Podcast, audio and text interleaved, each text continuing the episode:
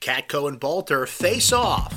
The finalists are in for the new Syracuse police chief. We've got Syracuse basketball in town tonight. This is your Syracuse.com flash briefing for Thursday, October 25th, 2018.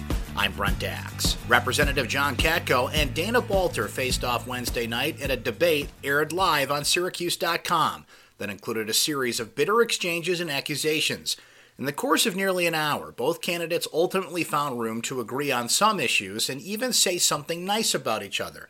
After debating issues for almost 40 minutes, Katko and Balter were given a chance to directly ask each other a question. Balter, a Syracuse Democrat, used her opportunity to drop a bombshell on Katko. She accused him of changing his position on a Transportation Security Administration bill because the airline industry gave him campaign cash. Katko fired back, saying, quote, That is outrageous beyond belief. To think that I would somehow be influenced by something like that is ridiculous. You can see a replay and read all about the debate on Syracuse.com. The city of Syracuse has named three finalists to become its next police chief. They are Syracuse First Deputy Police Chief Joe Cecile, Durango, Colorado Police Chief Cameron Avzale, and Little Rock, Arkansas Chief Kenton Buckner.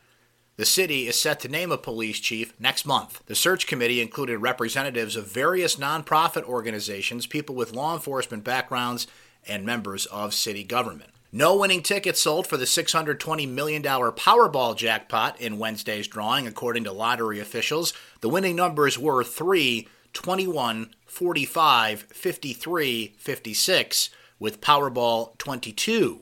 Lottery officials say that the lottery jackpot for the next Powerball on Saturday has grown to 750 million with a cash option of 428 million. That would make it a top 5 lottery drawing in U.S. history. Well, the Syracuse men's basketball team starts off its 2018 19 season with an exhibition against the College of St. Rose at 7 o'clock tonight at the Carrier Dome. It's the first time the Orange have gone up against any kind of opposition since losing to Duke in the Sweet 16 of last year's NCAA tournament. The return of the entire starting lineup from that Sweet 16 run has given rise to high expectations for this year's Orange. Syracuse is ranked number 16 in the AP preseason poll. Well, we're looking at a cloudy day with a high of 43 degrees in central New York. That's your Syracuse.com flash briefing for Thursday, October 25th, 2018. I'm Brent Axe. Have a great day, everyone.